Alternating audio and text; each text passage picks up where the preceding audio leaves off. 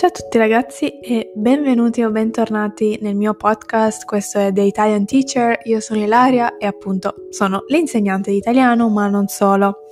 Se siete nuovi per favore andate ad ascoltare il primissimo episodio, si chiama Mi presento, dove mh, mm, racconto un po' più di me.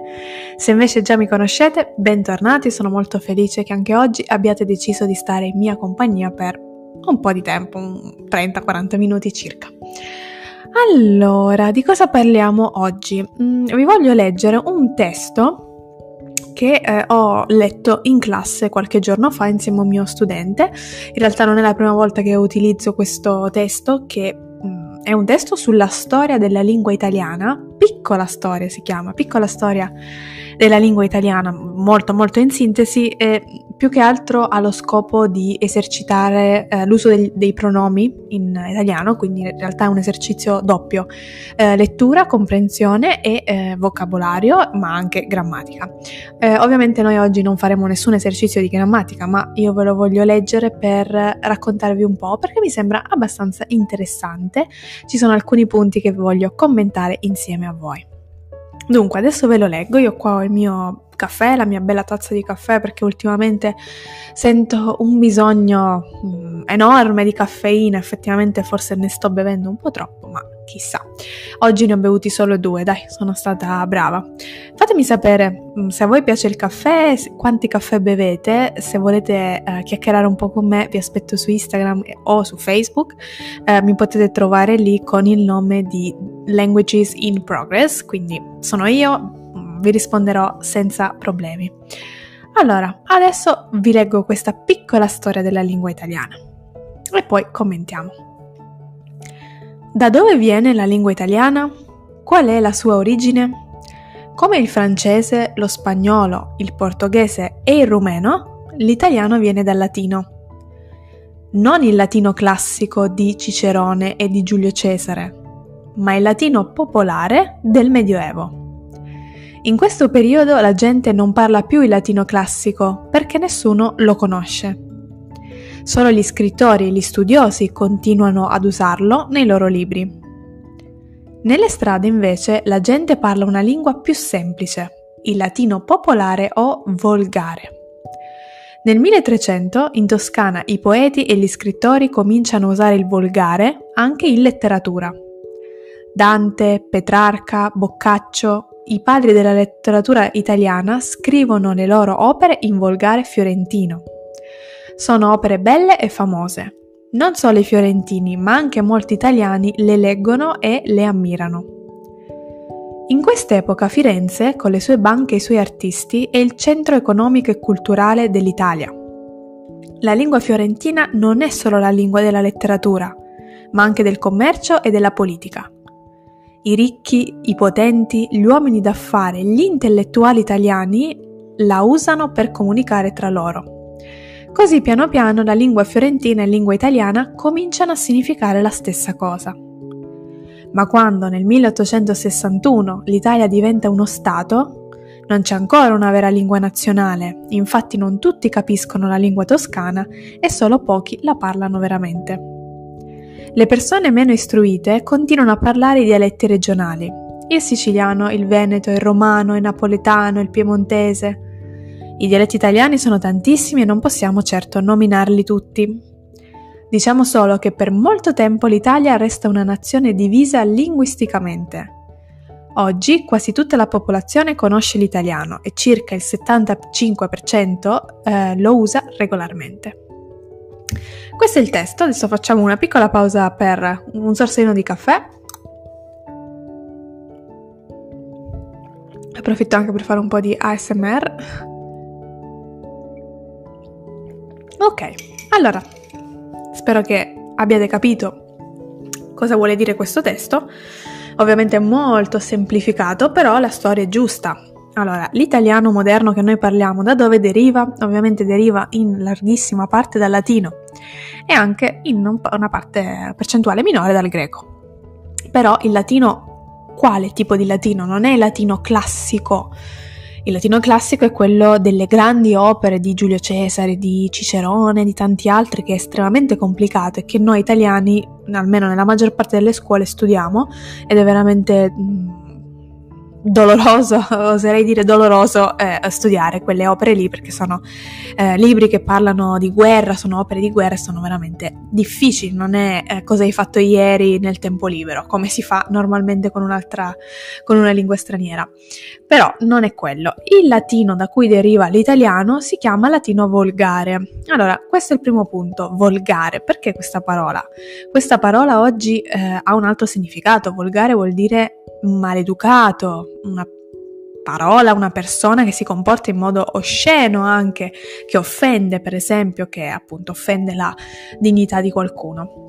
Ma in realtà questa parola originariamente deriva da volgo, che non è altro che il popolo, quindi significa il latino del popolo, il latino delle persone eh, che non facevano parte della nobiltà, che non erano istruite, perché questo è il motivo principale per cui eh, le persone non parlavano il latino classico. Era troppo difficile, non lo conoscevano, nessuno gliel'aveva insegnato. Non tutti avevano la possibilità di avere un maestro, ma anzi il popolo non andava a scuola, semplicemente i nobili, i ricchi, eh, avevano i loro insegnanti che gli insegnavano il latino, il francese e così via. Quindi il popolo comincia a parlare una lingua semplificata, una versione semplificata del latino classico che viene chiamata latino volgare o latino popolare. Eh, la cosa fantastica è stata che i padri della letteratura italiana, tra cui anche Dante, cominciano a utilizzare il latino volgare per le opere di letteratura, quindi questo ovviamente è stato il boom che ha permesso la diffusione di questa ehm, versione della lingua, perché la letteratura è uno strumento importantissimo, è un veicolo per appunto uh, le informazioni. Quindi eh, piano piano si comincia a diffondere questa lingua. Questo italiano volgare si, mh, mm, si riferisce soprattutto alla, alla, variante fiorentina perché molti di questi grandi poeti e scrittori erano appunto eh, non solo di Firenze ma toscani, quindi ovviamente fanno prevalere la loro versione. Inoltre Firenze era un centro economico-culturale importantissimo e di grande influenza quando ancora l'Italia non esisteva. Nel testo spesso dice eh, gli italiani, ma ancora gli italiani non esistevano, l'Italia non esisteva nel 1300 come noi la conosciamo oggi dovete sempre tenere in considerazione questo aspetto. Eh, noi parliamo sempre di Italia, Ovviamente la penisola era la stessa di oggi come territorio geografico, ma la divisione politica era molto diversa. L'Italia è stata frammentata in tantissimi stati più o meno grandi per quasi tutta la sua storia. Poi finalmente nel 1861 è stato creato uh, il Regno d'Italia sotto forma di monarchia e poi, ok, eh, più avanti eh, nella storia moderna finalmente nasce la Repubblica. Non voglio fare una lezione di storia perché non sono assolutamente la persona indicata per questa cosa, ma io parlo dal punto di vista linguistico. Quindi Firenze possiamo dire che era il, la città più grande, la città più importante, come una sorta di capitale di un regno che non era neanche un regno. Quindi quello che si fa a Firenze e quello che si parla a Firenze influenza anche un po' il resto.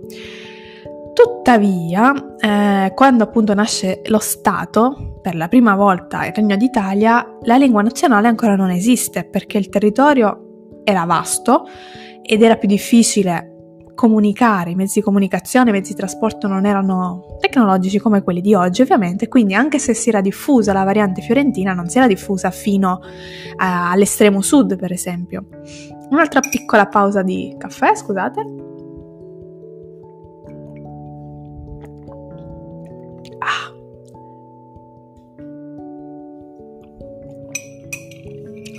Perfetto, finito così non mi interrompo più. C'è un passaggio nel testo che dice questa frase. Le persone meno istruite continuano a parlare dialetti regionali. Allora, voglio commentarle insieme. È assolutamente vero. E ovviamente il testo non intende essere offensivo con le persone meno istruite, perché effettivamente chi non poteva andare a scuola o chi non aveva la possibilità di leggere e comprare libri di letteratura di Boccaccio non poteva entrare a contatto con la lingua fiorentina, non poteva entrare a contatto con il latino volgare, parlava la lingua della sua regione, la lingua regionale, così detti eh, dialetti. Però questo fatto è molto importante, io ve lo voglio sottolineare per esperienza personale. Il fatto è questo, mm, ogni stato, microstato, micro regione, come lo vogliamo chiamare, dell'Italia aveva una sua cultura, eh, con, così come la sua cultura e le tradizioni anche una sua lingua. Quindi le lingue regionali, quelle che noi chiamiamo i dialetti, sono a tutti gli effetti delle lingue. Eh, le persone conoscevano solo quello, quindi quella era la loro lingua nativa, ovviamente la parlavano. Il processo di diciamo, italianizzazione della, dello Stato è avvenuto dopo la formazione eh, dello Stato stesso. Quindi quello che vi voglio comunicare è questo. A differenza di altri stati dove le persone avevano una cultura molto simile, parlavano la stessa lingua ma erano divisi per vari motivi e poi hanno lottato per creare uno Stato unitario, per l'Italia non è andata così, è andata esattamente al contrario. Qualcuno ha deciso che doveva essere uno Stato unitario, pur sapendo di tutte le frammentazioni, quindi tutte le diverse culture e lingue, quindi hanno messo insieme tutto e, e poi si sono ritrovati con il problema di una mancanza di unità eh, nazionale. Io già questo ve l'ho raccontato nell'episodio che si chiama Gli italiani sono un popolo patriottico.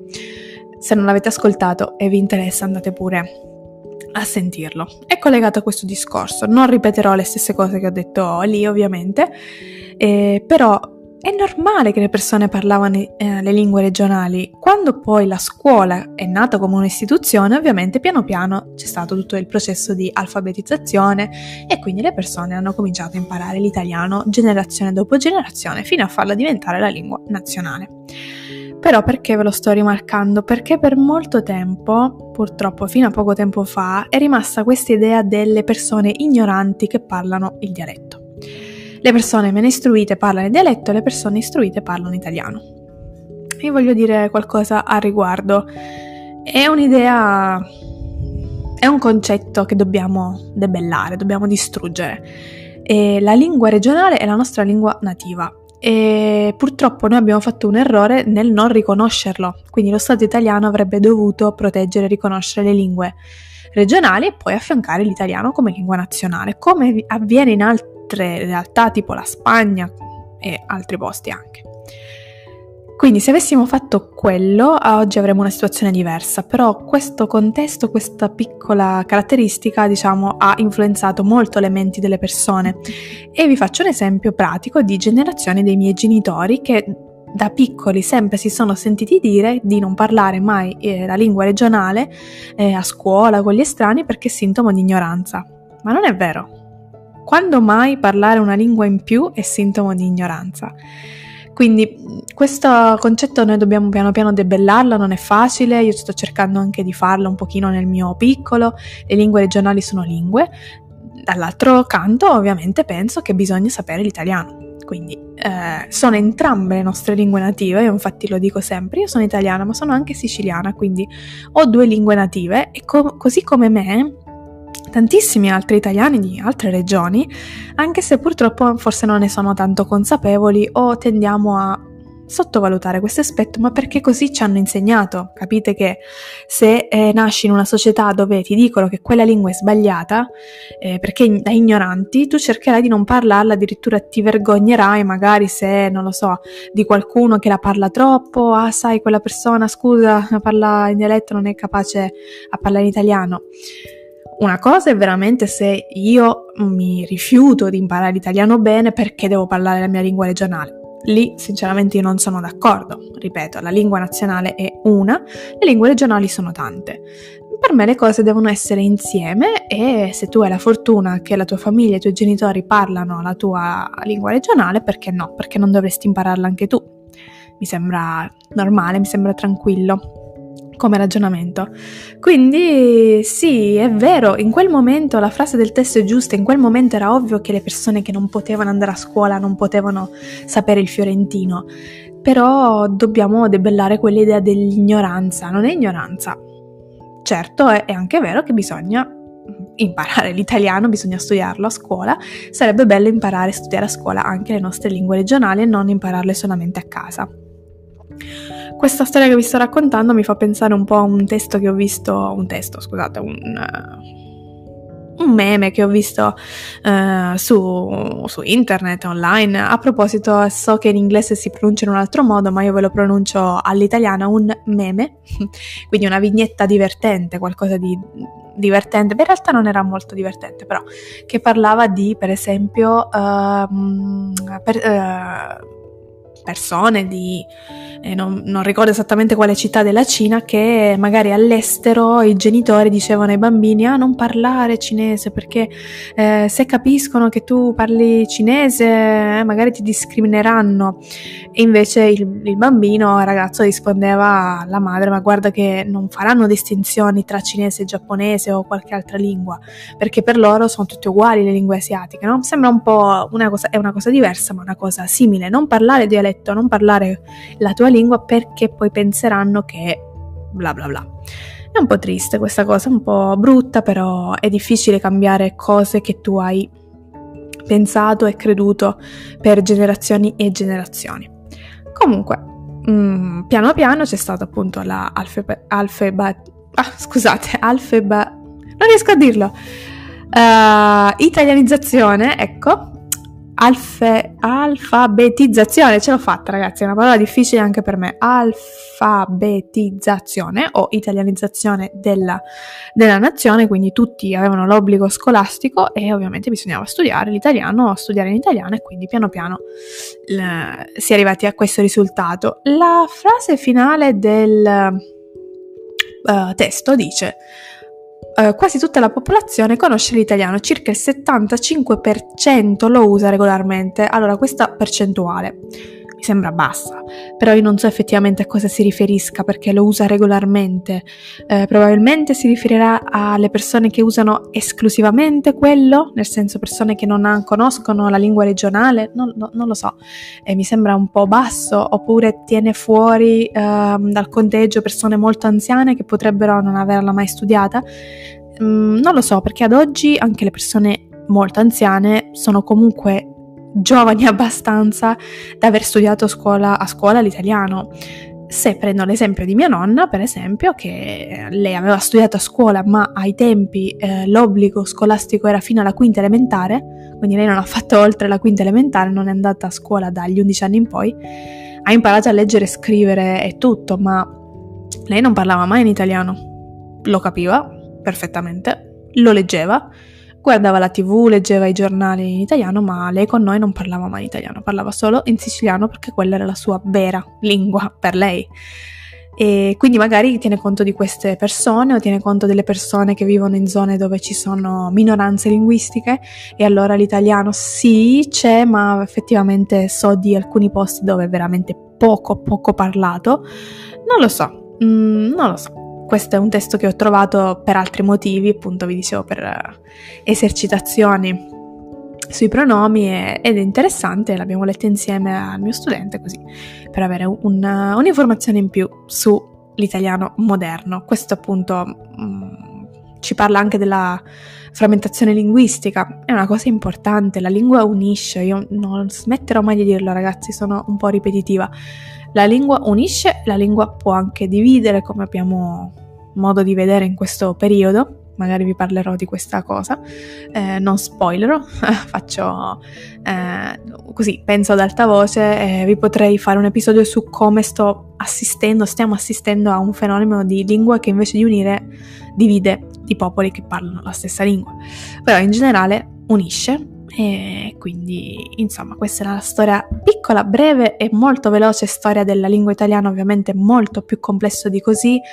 Eh, ci sono nel mezzo secoli e quindi ci sono nel mezzo trasformazioni incredibili che hanno portato alla nostra lingua italiana eh, moderna e le trasformazioni sono ancora in corso perché la lingua è viva è un'entità che nasce, cresce e anche muore purtroppo, quindi eh, molte lingue si estinguono ogni giorno, meno le parliamo eh, e più facilitiamo questo processo, quindi in italiano l'italiano probabilmente non si estinguerà ancora per un bel po' di tempo, ma cambierà radicalmente per il modo in cui noi lo utilizziamo oggi. Bene, credo che questo sia tutto per oggi. Eh, volevo solamente leggervi questo testo interessante perché magari poi lo dimentico. Spero vi sia piaciuto, se avete qualche pensiero a riguardo, se volete raccontarmi anche della situazione, magari delle possibili eh, lingue regionali nel vostro paese, sono molto curiosa di saperlo, quindi vi ricordo su Instagram Languages in Progress, scrivetemi pure un messaggio e vi ricordo sempre che se volete partecipare un pochino più attivamente al podcast e volete mandarmi una registrazione con una domanda o e volete farmi sentire come parlate in italiano, sarei felicissima di inserirvi in uno dei prossimi episodi. Bene, detto ciò, io vi saluto, ci sentiamo prestissimo. Ciao!